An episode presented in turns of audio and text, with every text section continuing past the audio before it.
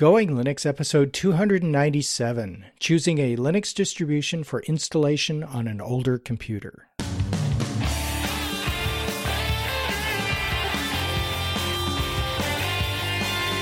Welcome to the Going Linux podcast. I'm your host, Larry Bushey. And I'm your co host, Bill. Whether you are new to Linux, upgrading from Windows to Linux, or just thinking about moving to Linux, this podcast will provide you with valuable information and advice that will help you in Going Linux. We hope that you find this and all our episodes helpful in learning about Linux and its applications and using them to get things done. In today's episode, choosing a Linux distribution for installation on your older computer. Hey, Bill. Hey, Larry, how are you? Oh, wonderful. We've had our technical difficulties this morning, have we not? oh, boy, you don't we won't even go into it. if you weren't broken, I was broken. If I wasn't broken, you were broken. So yeah, we'll just pretty much just say we had our technical difficulties. We've overcome them, and, and move on. Uh, yes, and move on. But uh, two news items. Okay. Uh, Linux Mint got hacked. yes, it did. The website and some of the uh, ISO downloads. Yeah. Mm-hmm. Please tell me that you didn't download one of those corrupted. Oh no, no, they were the versions I had already installed long ago. So, uh, as I understand it, uh, and there have been some developments since uh, I, I, last read up on this, but as I understand it, the website was hacked through a um, through a WordPress vulnerability. Uh, and the website included both the main Linux Mint website and the forums. Uh, within just a day, within a day, um, Clem had identified that there was a problem, shut down the website, and began remediating basically. But in the process, he also found out that the at least one, maybe two of the uh, ISOs that were posted had been replaced by corrupted versions, which allowed the uh, person who modified them to begin to use anyone's computer who had installed those corrupted versions, uh, begin to use those computers as part of a botnet. So, oh, yeah, this was really serious. The bad news is, since it was open source, somebody could do this. But the bad, the good news is that because it's open source, it was quickly and easily, well, I'm sure there was a lot of work went into it, but easily, relatively easily remedied. Uh, Clem, you know, wiped the server, set up separate servers for the website and for the forum, and replaced the infected uh, ISO images, and in fact, uh, had probably taken some additional remediation efforts to make sure this isn't going to happen again. I'll continue to read up on it and follow it, but uh, th- that's the long and short of it. Uh, it was it was a bad situation, but it was quickly uh, remedied. Now, what I the one question I have about that, uh, I, it, well, I know it's that's that could happen to anybody. I mean, sure. it's happened to major co- corporations, so it's you know it's not nothing they did wrong hackers are smart people. Uh, did the M was it called MD5 match the ISO? I mean, because you know you, when you download it, you can always compare that number to the ISO. It's supposed to correspond. Right, right. But since the hacker had access to the website, he oh, replaced okay. the MD5 sum on the website. So if you had downloaded the ISO and then checked the MD5 sum of that against what was on the website, since the website was corrupted, and infected and hacked and all those other good things. The uh, MD5 sum matched, but it was wrong. You know, oh, it, wow. it, matched the wrong version. So, well, I tell you, those guys are smart. Yes, because I mean, I, I do that every time just to make sure that they mesh. Yeah. Uh, well, did you catch the uh, the interview on Ars Technica of the person who hacked the Linux Mint website? No, I didn't. Yeah, I think it was Ars Technica. Anyway, uh, the hacker was a little bit cocky and explained basically how it was done, and it really gave no particular reason for Just doing do it, other than to do it. And he needed, as I understand, he needed $85. So he held it ransom for some, somehow or other. He charged $85 to somebody for something and got hit, got the little bit of money he was looking for. I think that Are was you serious? yeah, Oh, that's yeah. wow. It, it's all very, very suspect and very screwy, and hey, very, sketchy. very sketchy. sketchy. Yes, exactly. And Well, I, I tell you, uh, I'm not a fan of the Linux Mint project that much, but I don't think I'd want to piss off the developers of Linux Mint because that guy might be smart, but those guys aren't too shabby themselves. So I'm just saying, you know, pick your battles. Because anyway, uh, I'm sorry that happened to him, but Yeah. uh, I definitely wouldn't want to have Clem uh, after me and Right. his developers. So well, the the key thing is this is no reflection on Linux Mint or the Linux Nope. Front project. It could happen to anyone, and sure, Clem could have taken some additional steps to try to prevent this from happening, like making sure his WordPress uh, updates were updated. Maybe he did that already. Maybe there was a vulnerability in WordPress that hadn't been patched at all. Uh, I really don't know. But the thing is, the fact that this is an open source project allowed it to be uh, detected early, to be fixed early. And if this had been Windows or uh, OS 10 or even Chrome OS, I suspect that it would have taken longer, at least longer to fix it, if not longer to detect it. we Um, probably wouldn't even heard about it. We just got a mysterious update and be done with it. yeah, yeah, possibly so. But uh, yeah, like I said, that could happen to anybody. But uh, like I said, uh, that's just evil. And the other one that I've been following for years is SCO is finally dead.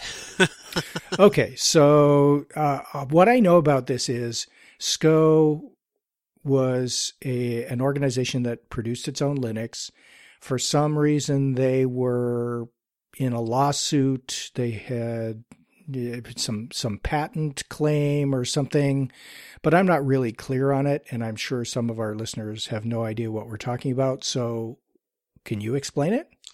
Yeah, basically SCO uh, create well, it was called SCO Unix. It was SCO Unix, okay, not a Linux, yeah, but a SCO Unix. Unix said that I was suing IBM because they said IBM put some Lin- uh, Unix code into Linux, and they were upset about it.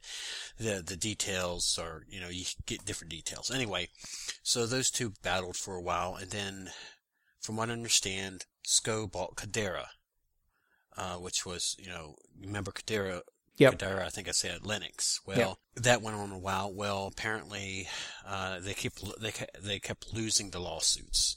So now another company of investors bought the assets of what was left of SCO because basically they went bankrupt. Right, They, they okay. Just, you, you're suing IBM. IBM has more money than God. So, you know, they're not going to run out of money. So you're picking on a big boy to begin with. So Yep. you're definitely not going to win. I mean, that's like me trying to sue Microsoft. That's not, you know, they won't even think about me. You know, it's like, uh, we'll just wait till he runs out of money. Yeah. And so the new company that bought them, uh, basically says, uh, we, we are not interested in pursuing this. We just bought the assets and there was some legal action that had to basically happen. And basically they said, SCO's no more. We don't have the money to fight anymore. IBM says there's no legal precedent anymore. So they just pretty much, the lawsuits are gone. So, okay. yeah, so SCO has died and come back, died and come back. Now it's hopefully dead and won't ever come back again. Yeah. And basically, it's it's like it had like nine lives. You just when you thought SCO was finally beaten it, they'd always come back with something else, and made no sense. They they their the lawsuit they were using it were, was very weak to begin with, and and they and I guess after losing the first you know 20 cases, they they just didn't get the message that they weren't going to win. Well, let's hope they stay dead. rest in peace, or rest in pieces, we should say. Yes. Yes, exactly. So, anybody that's uh, might, I might sound a little rough today. I, I'm getting over uh, an illness, so just kind of overlook me if you hear me sniffling and coughing and stuff. So, other than that, I think we've talked quite a bit about revitalizing old computers and with lightweight Linux distributions. Now, what if we ran lightweight Linux on a more modern computer hardware or compare Linux with an operating system that come pre-installed on the computer? Shouldn't we be making our comparison that way or should we just continue doing it the way we always have? What do you think? Well, you know, I think any self respecting Linux user would agree that the fairest comparison of a modern Linux distribution with other operating systems is to use the latest hardware for that comparison. And in that way, Linux simply outperforms other operating systems in so many ways. Okay, now, after you have said that, Let's not forget that lightweight distributions do extend the life of older hardware. Older hardware that is just too underpowered to run the advanced features of, of some of the more demanding software. Right, right. And another consideration is that when you buy a new computer with Windows or OS 10 pre installed, you have to deal with planned obsolescence. Planned obsolescence is a quote feature that's so prevalent with proprietary operating system software. You know, when you replace that limiting OS with Linux, you could have a powerful modern computer that can be used and updated for years without trouble and without additional cost of replacing hardware and software because it's designed to be obsolete after a period of time yeah, well, you're going to prime my computer once it, the only way I'm going to let it go is when it's completely dead. But that being said, let's look at what it takes to run a lightweight Linux on a computer you already have, whether it's old or new. Right. say? Yeah, yeah. And with that in mind, let's discuss some of the considerations for choosing a lightweight distribution. So things like minimum system requirements, which of course answers the question, does my older computer have the horsepower to run Linux? Uh, what about Chrome OS? Can I run it instead on this older computer? Uh, what about Linux distributions that look like Chrome OS? And the question that many Linux users want to know is Unity really as much of a resource hog as it seems from the reviews? oh, okay. Well, I'm going to tackle the last one first. Okay. Okay. When Unity first came out, hated it. Couldn't stand it. It was a resource hog. It was slow, clunky. I didn't think that it was worth the code that it was written on. Mm-hmm. Over the, the, the revisions and uh, optimizations that they've done to it, Unity is one of my favorites now just because it is such a good interface and it is such a low in my book for a modern computer with as little as four gigabytes of of of, of memory. Mm-hmm. Uh, I've seen it run flawlessly, fast, uh, faster than Windows 10, faster than OS X, faster than Chrome OS. Mm-hmm. Uh, do you remember there's settings that you can change and you need to make it even faster. You can turn off some of the animations of it. You can, you can, uh, tell it to, you know, to close things and you can just, you can really play with it. You can really optimize it to how you want. And so I think Unity gets an unfair knock because people sometimes don't realize that, you know, yes, when it come out, it was kind of crappy, mm-hmm. but over time, it has uh, gotten better. Now, that being said, Ubuntu Mate yeah. is considerably faster because right. it's even uh, more lightweight. I like the old Mate interface better than I like Unity, but Unity is still one of my uh, one of my go-tos. I mean, I have Ubuntu with Unity installed on the computer, and I have no problems with it. And this computer only has it's an older one. It only has two gigabytes of RAM and it runs just fine. Yes, it might see a delay here or there, but you gotta remember now it's running the operating system, it's running the software, and running the interface on less than two gigabytes. Come on, what more do you want? you you can't you can't even run Windows 10 on less than four and have a, a acceptable uh, performance. I mean, and it's kind of slow then. So. Right, right, and to support our our episode here, we'll have a link in the show notes to a table that gives you the system requirements, the minimum system requirements and the recommended system requirements for some of the distributions that we're going to be talking about here today, including Unity. Uh, one thing you mentioned, though, Bill, is that with Unity, you may not have the optimal settings when you start up for your computer, and it's quite easy to tweak the settings so that it, it works quite well with, with your computer. But, you know, I, I have a problem with that. You you can say that about any Linux distribution. You could say that you know Arch Linux, uh, you could easily tweak it for any hardware. You could say Linux from scratch. Of course, you can tweak it for your hardware because you're compiling everything, and everything will work perfectly with your hardware because you're building it specifically for that hardware.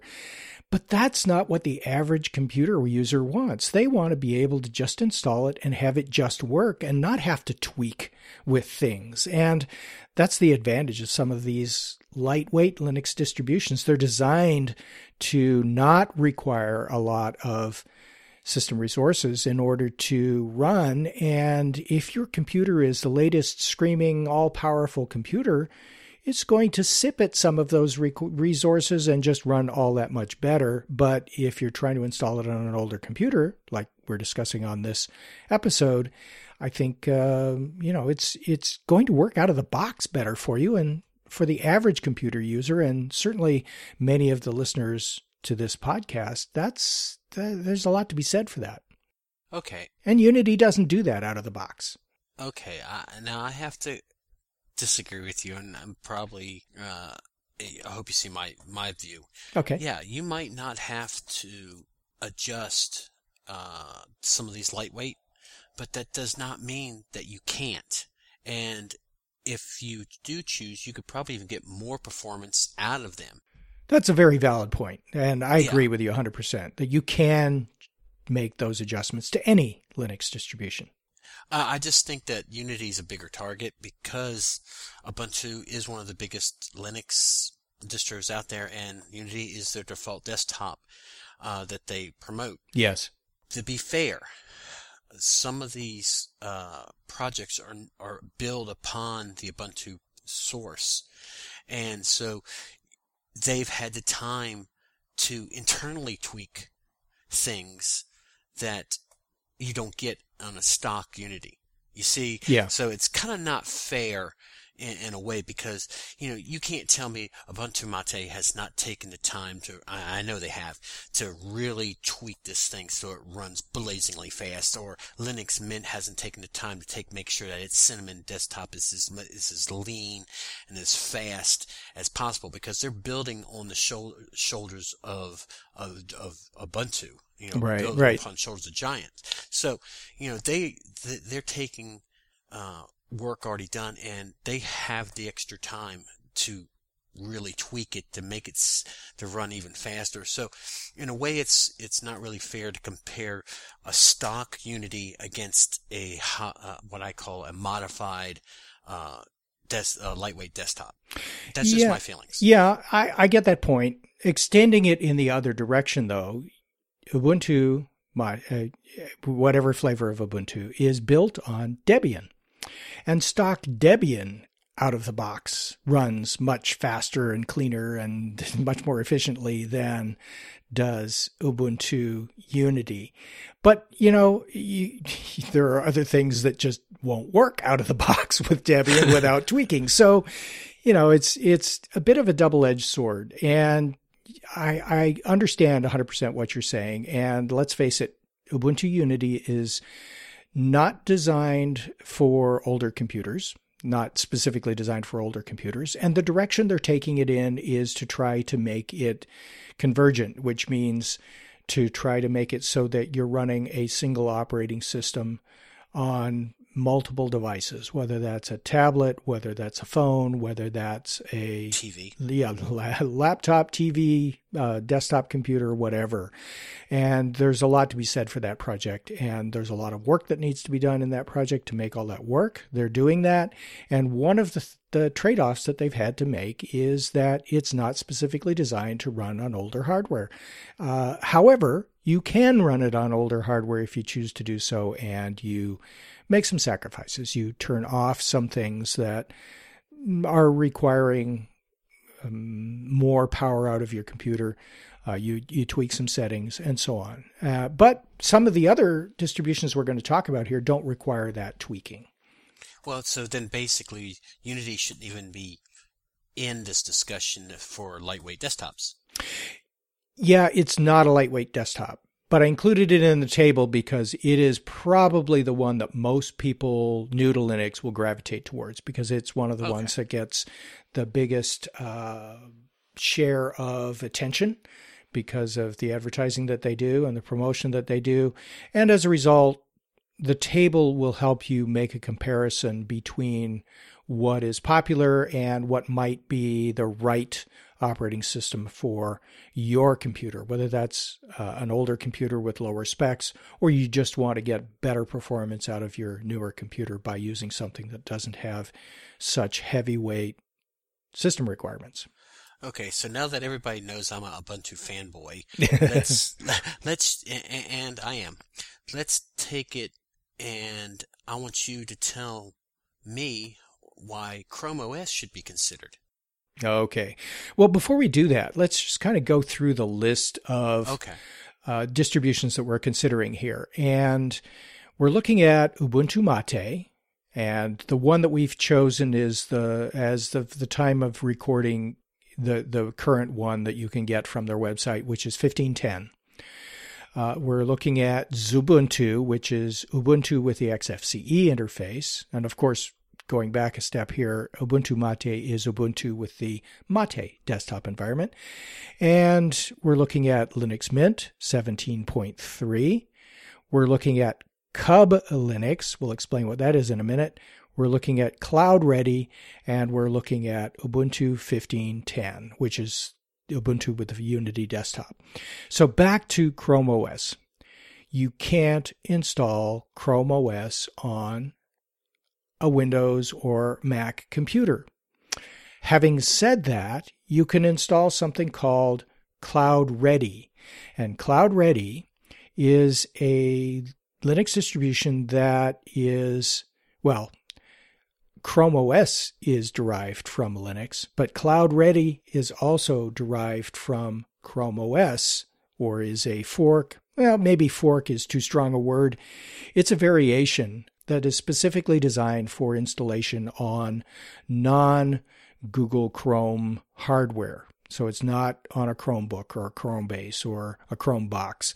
It's for installation on older hardware, quite frankly, uh, for people who want to run the Chrome operating system but don't have a Chrome, a, a, a Google sanctioned set of hardware to put it on. And uh, the company that makes CloudReady has designed this uh, so that it mirrors the Chrome operating system and works exactly the same way as Chrome does. So, in effect, you're installing the equivalent of Chrome operating system on hardware. And with that in mind, why would you want to do that? Well, you would want to do that because A, you're, let's say, a school and you want to use Chrome, the Chrome operating system, because of all of its advantages for education, like the fact that you can have a centralized uh, control panel to control all of the various Chrome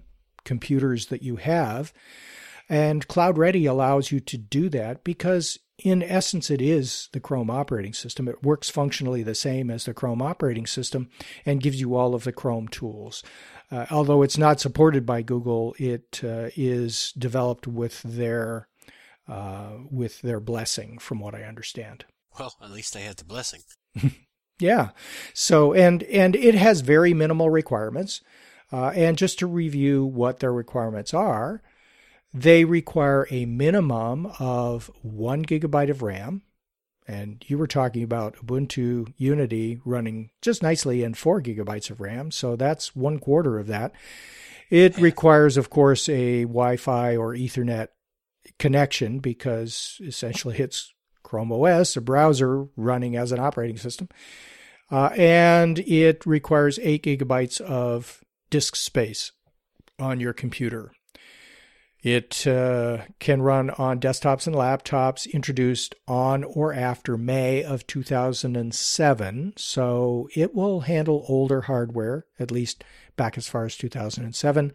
Or if you've got a netbook, in order for it to have the hardware necessary to run the CloudReady operating system, it needs to be a netbook that was introduced on or after June 2009 and it's it requires as a minimum a 1366 by 768 display. Now, some of these other distributions that we will be talking about here have even lighter weight requirements than CloudReady. But if you're interested in the Chrome operating system, that's one way to go. Okay. Uh, I see why CloudReady's in this list. Mm-hmm. I don't really think it should be in this list because it's basically a browser. Well, as you know, with, with the Chrome operating system, yeah, it's based on the browser, but they've developed it to a point where uh, many of the functions can be run offline. You don't have to okay. be online to use it. And yes, everything runs in the browser, but let's face it, you can open a website, if you will, an HTML file on your computer's hard drive using a browser and browse around in it until you click a link that requires a connection to the internet. And so, with that in mind, Chrome OS or CloudReady will work just fine as long as what you are trying to access is accessible without an internet connection. And there's quite a bit these days.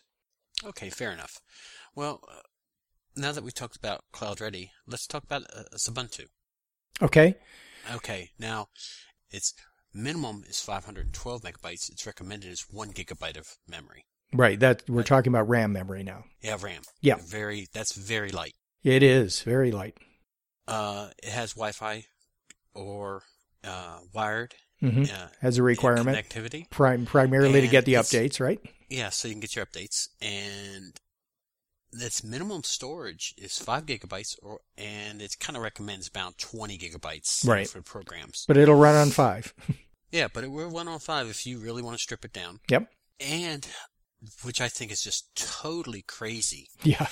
Uh, it it it only requires a PAE processor. Now, what that is is uh, a processor that can that uh, can run the uh, code. If I'm that's a 32-bit processor, isn't it?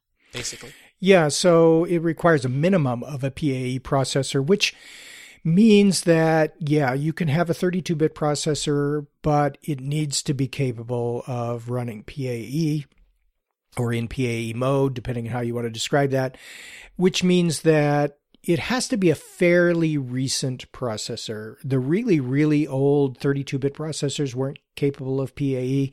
And, and just by way of definition, PAE allows you to access additional memory space uh, but using a 32-bit processor. Normally, a 32-bit processor is limited, I think, to eight uh, whereas PAE gives you uh, access to 16. more to 16 as as a minimum. Yeah. So uh, if you have, and we're talking about RAM here, so eight gigabytes of RAM. Um, it would be the limit for a 32-bit processor without PAE, and with PAE, it lets you access more, so you can gain more. But again, if you only have 512 megabytes of RAM in your system, Xubuntu will run but if you don't have a PAE processor, it won't because it's it's based on Ubuntu, and the modern Ubuntu distributions require PAE processors, with one wow. major exception, and that's Ubuntu Mate. But we'll talk about that separately. Yeah. Now, I, I, will say that when they say 512 megabytes, uh, I know for a fact it will run on 384 megabytes. Yes, I've done it. Yeah. So I mean, the the I think they're even that's they're saying we okay we need you need 512 to run, but if you have less, it will run. It might not be optimal, but I have actually run it fairly well. But you just have to remember now you have to kind of uh, you're going to be using almost all your memory to to do it. But the screen resolution uh, I think is a little uh, is interesting. Its minimum is 800 by 600, so that's basically any monitor that's been made in past 10 years it can run on. Right. And that's the lowest spec that we have in the list that we have is is 800 by 600 and only 3 of the distributions that we are going to talk about will handle a a screen size that low in resolution. Of course, Xubuntu recommends 1024 by 768, but if you have an 800 by 600 screen, you can see all the dialog boxes, you can see all of the windows uh, without too much difficulty. Of course, with today's modern websites, if you're in a browser, you may you may have an issue. But um, the real issue on screen size is that as the desktop environment and and the widgets that appear on the screen are designed more and more for the larger uh, resolution monitors. When you get to the smaller monitors, sometimes a dialog box won't even fit in uh, 800 by 600 and so you have to kind of scroll right left up and down to see where that okay button is and sometimes you can't even scroll. So yeah the fact that Xubuntu will still work just fine on an 800 by 600 is pretty darn good I think. And that's mainly because of the XFCE desktop I think. Now I, do want to just add a caveat to this. Uh, anything that will run Xubuntu will also run Lubuntu Yes, which has even lighter weight system yes. requirements. But and, there's just so many versions of the uh, the desktops, which has kind of try to give you a general idea of the different lightweight. Yeah. But just we we don't want anybody to think that we're only picking Ubuntu based. There are a lot of uh, desktops out there and uh, other like um, uh, what's that one? Oh, the Arch Linux. Yes. Arch Linux, you can even get right, very, very light. So there's a lot of different, uh, uh, lightweight, uh, Linux distributions out there, but we're just trying to kind of on the, the central ones that most people will have heard of. Yeah, and the ones that we're familiar with as well. Yeah, that one we're, we're pretty familiar with. So uh, if if it runs as, as Ubuntu, it will run Lubuntu because Lubuntu is also a very lightweight, and that uses the LXDE desktop. So right. So we're not just we're not just we're not ignoring it. We just if we named everyone, we'd be here for th- five hours, and people would probably get tired of hearing my voice after the yeah. four and a half mark. Exactly. But, uh, or earlier. You're not supposed to agree with that. okay, so now that we've talked about Xubuntu, give me an example of another one that you uh, that you think qualifies as a lightweight. Well, you know, one that uh, will surprise some folks is Linux Mint 17.3 with either Cinnamon or Mate. And the reason that I classify that as lightweight is because of these minimum system specs again. And its minimum RAM requirements is 512 megabytes of RAM. They recommend a gigabyte. Uh, of course, they're recommending a Wi Fi or Ethernet connection, as all of these do, primarily so that you can get software updates and so that you can browse the web.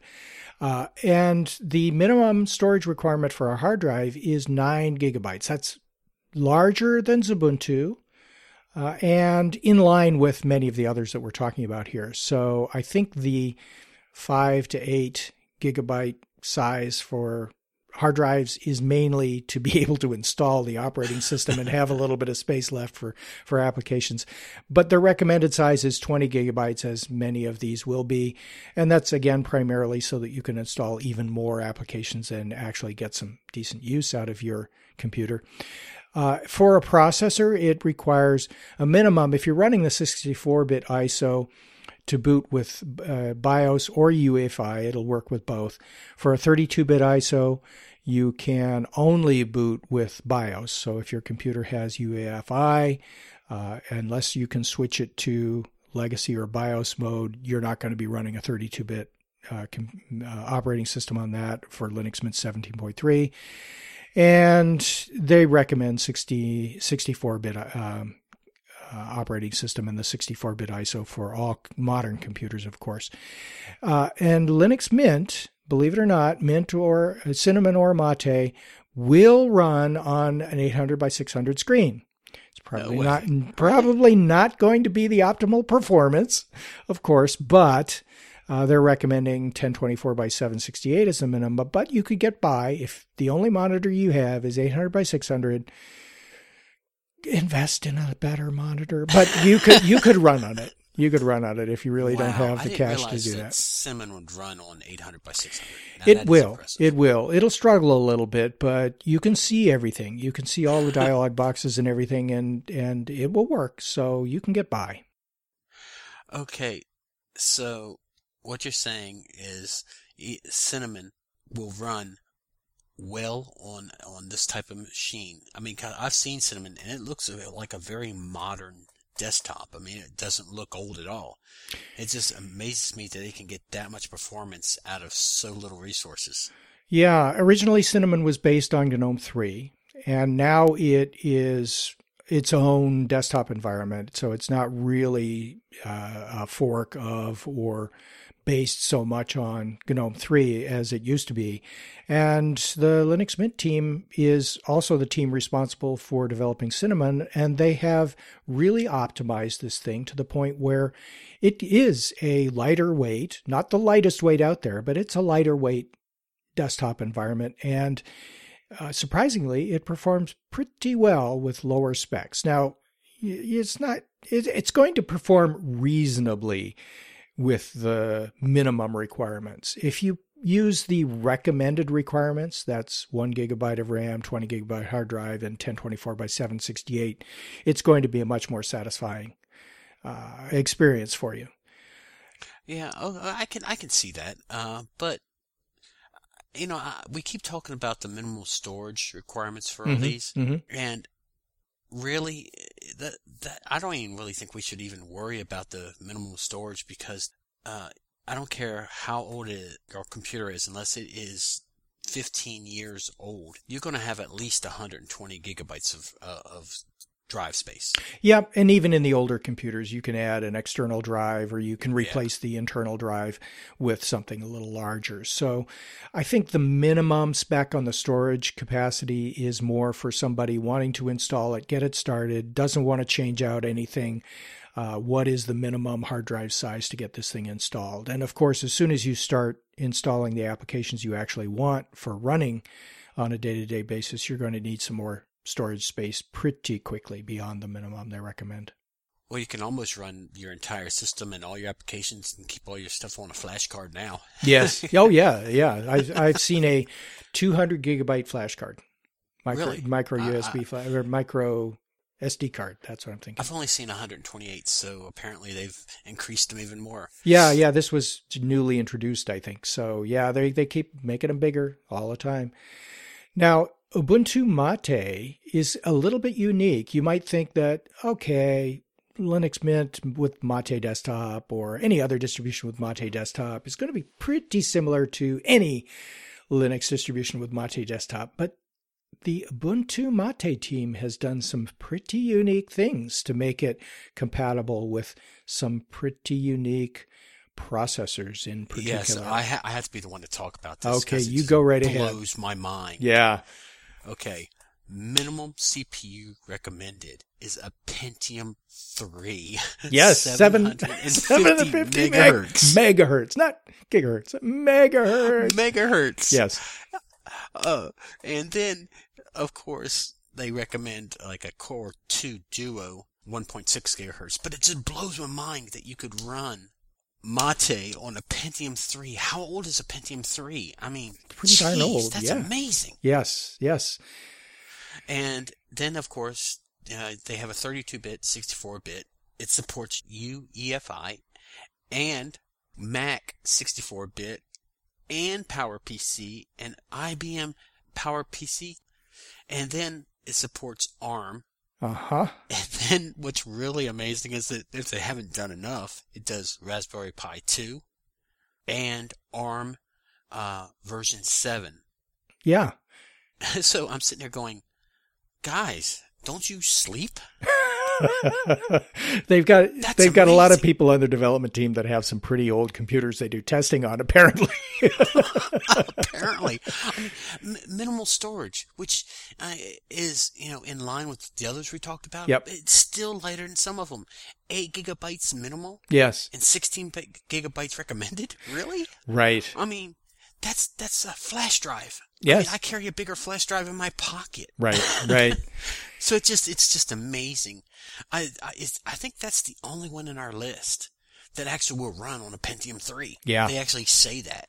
Yes, exactly. And and that's their minimum system requirement. So they're supporting that for sure. And just to round out the rest of the specs, 512 megabytes of RAM is the minimum. They recommend two. So they're recommending a little bit more RAM. And they will run on a minimum of a 1024 by 768 display, but they're recommending 1366 by 768, which is kind of the standard for laptops these days, Yeah. especially some of the older ones. And as a result, uh, their recommended specifications as opposed to their minimum specifications are a little higher in some areas than some of the other distributions, but if you really have a really, really old computer, uh, Ubuntu Mate is the one to take a look at, especially if you've got a Pentium 3 or you're trying to run it on a PowerPC Mac. I personally think Martin just said, "Hey, let's just say two gigabytes just to be safe." But I bet you you could run the whole thing on 512 and still do well. I, I bet you could.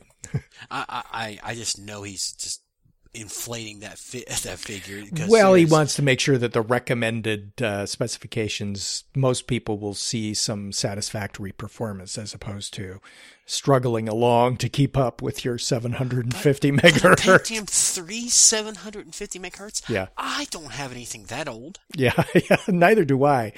Well, wait a minute. Wow. Maybe, maybe Way I do. go, but nothing I've used recently, that's for sure. I mean, I mean, and but what's fascinating about it is you could use that machine as a productive unit. Yes. Yes, you could. I mean, so that just, I mean, my mind just goes when I when I see that. So, uh, really great job, guys. Yep. Well, and compare that. Uh, Ubuntu Mate is, is one of the few that will run on PowerPC.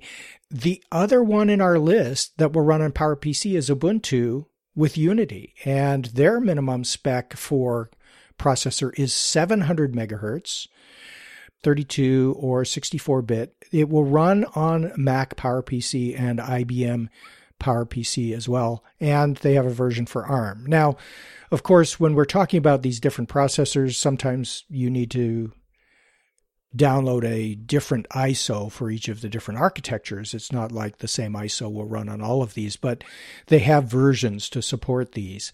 And, uh, you know, to round out the rest of the specs on Ubuntu with Unity, 512 megabytes of RAM minimum, recommending two, uh, 20 to 44 gigabytes of hard drive space is what their minimum recommendation recommendation is. So they're recommending much more hard drive space. And again, that's probably because when they do the installation, they're going to have uh, a lot more installed by default in terms of something that requires a lot of support.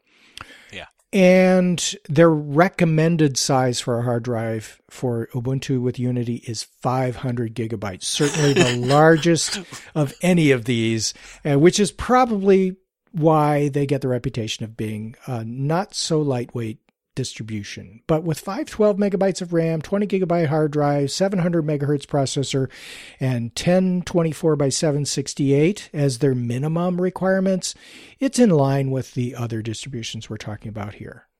But you know, you could fit every other distribution uh, that's recommended into that and still have some to spare. Yes, yes, exactly. Into that hard drive. Yeah, yeah, you can install them all in there. now, the, their minimum resolution is, is, is a little higher than some of them Yeah, because they use a uh, 1024 by 768, but they recommend, which is I think the highest one I've seen yeah. uh, recommended is 1280 by 1024. Yeah, and again, that's I think has more to do with the Unity desktop than anything else because of the layout, the design of the desktop environment. They need that screen real estate to be able to display effectively what it is they have in their system. So that I think is is really the indicator that this is not a true lightweight Linux distribution. You snuck it in anyway. Yes, well, again, it, we, we need to include that for comparison, if for Yeah. no other reason. So, you know, there's a few others, but they're all in line to basically what we've been talking about. Yeah, the one So- the, the one that's in our list that we haven't really talked about is another one in the Chrome operating system camp. That's called Okay. Cub Linux. Cub Linux. Yeah, and it used to be called Chromixium. Terrible name. Well, yeah, and Google made them stop using that name because it infringed on their trademark or something. But yeah, and it's also difficult to say and sounded awful. Uh, yeah, so Cub Way Linux go, is pretty good, I think. Cub Linux is good. Yeah, and it is Linux. It is not Chrome. It is a Linux distribution that looks like Chrome. It's designed to behave a little bit like Chrome as well. Uh, so, being a Linux distribution, it's in line with the other distributions that we've got on the list here in terms of minimum system requirements. And it is designed for lighter weight system requirements. 512 megabytes of RAM is the minimum. Uh, and the recommended for a 32 bit system is one gigabytes. For a 64 bit system is two to three. Uh, they have a minimum requirement on their hard drive size of four, recommended eight. And they will go down to 800 by 600 resolution as well, recommending 1024 by 600. Their minimum spec for a processor is a 1 gigahertz processor, Intel or AMD, and they prefer a dual core rather than a single core uh, processor. So that's uh, that's pretty much it. If you want the Chrome experience, but you want the full featured Linux tools available, and you want to be able to install any Linux application, then Cub Linux is something you should look at for sure. Okay, so now that we've pretty much covered all that, I've got some some conclusions from this whole episode. Okay, let's do those. Okay, see if you agree with me. One, if you want a Chromebook, just buy a Chromebook. Agreed. Two, if you want the full Chromebook experience on an older PC, especially with older hardware, use CloudReady. Yep. Three, if you want the look of the Chrome OS with the power of the full Linux distribution, use Cub Linux. Mm-hmm. Yep. Okay, four. And now let's see if you agree with me here. If you have really old hardware with a small hard drive or a Power PC or an ARM processor, then you'll want to use Ubuntu Mate. Yeah, I think that's pretty much the only one that will handle it. So yeah, So yeah, I, I- got I got that one on it. I was waiting to see if you're going to agree with me because that was the only one in the in the list. yeah. See, I was being sneaky, but apparently it didn't work. There may be other distributions out there that can handle it as well, but uh, in our list, that's the one. Now, five, and my last conclusion, uh, for really old hardware with a small hard drive, and you only have 600 by 800 resolution, then Xubuntu or Linux Mint are for you. Yep, I think so. And the only one that we've talked about that's not in our list that we did mention though is Lubuntu, the LXDE interface. I think you could handle it could handle that as well. So Xubuntu, Linux Mint, uh, Mate or Cinnamon, uh, or Lubuntu. So, what what have we kind of taken away from this? Because we've talked about using Linux on modern computers, using Linux on older computers, uh, using Linux to extend computers, using Linux to get things done. So now now that we've kind of went full circle, Mm-hmm. what I've gotten out of this this all these discussions is that basically Linux can be used just about anywhere on anything at any time. Right. And and that's really the takeaway is you can tweak any Linux to do just about anything. However, if you're looking for something that you can run out of the box and you want to be able to run it on your hardware, take a look at the minimum system requirements of the distribution you're considering before you try to install it. And with those minimum system requirements or the recommended system requirements in mind, you can probably find a Linux distribution out there to do anything, anything you want. And with these lightweight distributions, many of them will work out of the box on older hardware, but just imagine how well they're going to work on newer hardware. I would love to run. I'd, I'd love to have a supercomputer at my house so I could run Linux on it just to see how fast fast could go. Okay, I'm weird, but I couldn't afford the power bill most likely. I'm talking about a supercomputer, the one called Roadrunner. You know, the the real fast one that NASA uses. Do you think they'll let me play with that? Uh, no. but you could always ask. Yeah, you know, hey, I'm from the Going Linux podcast. Could I play with your computer? And they'll probably slap me and shoot me and, and throw me out uh, all in all, I see that Linux is pretty much no matter uh, what you have, you can make it run. Yes, yes, So, you can, and That's exciting. Yeah. That's exciting to me because there's not many things that are that adaptable right. in software. So it just it blows my mind every time. That's true, and thank goodness for open source. That's all I can say. yeah, yeah. So now that we've talked about this, what is our next episode, Larry? Our next episode in our sequence, as always, will be a listener feedback episode. And of course, until then, you can go to our website at goinglinux.com for any articles and show notes that we have, as well as links to download and subscribe. We are the website for computer users who just want to use Linux to get things done.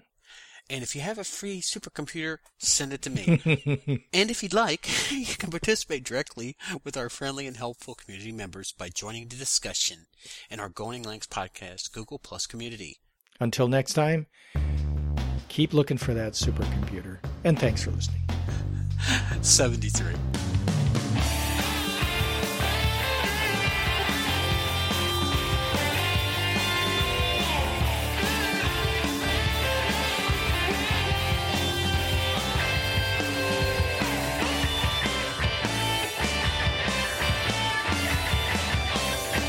Theme music provided by Mark Blasco at podcastthemes.com.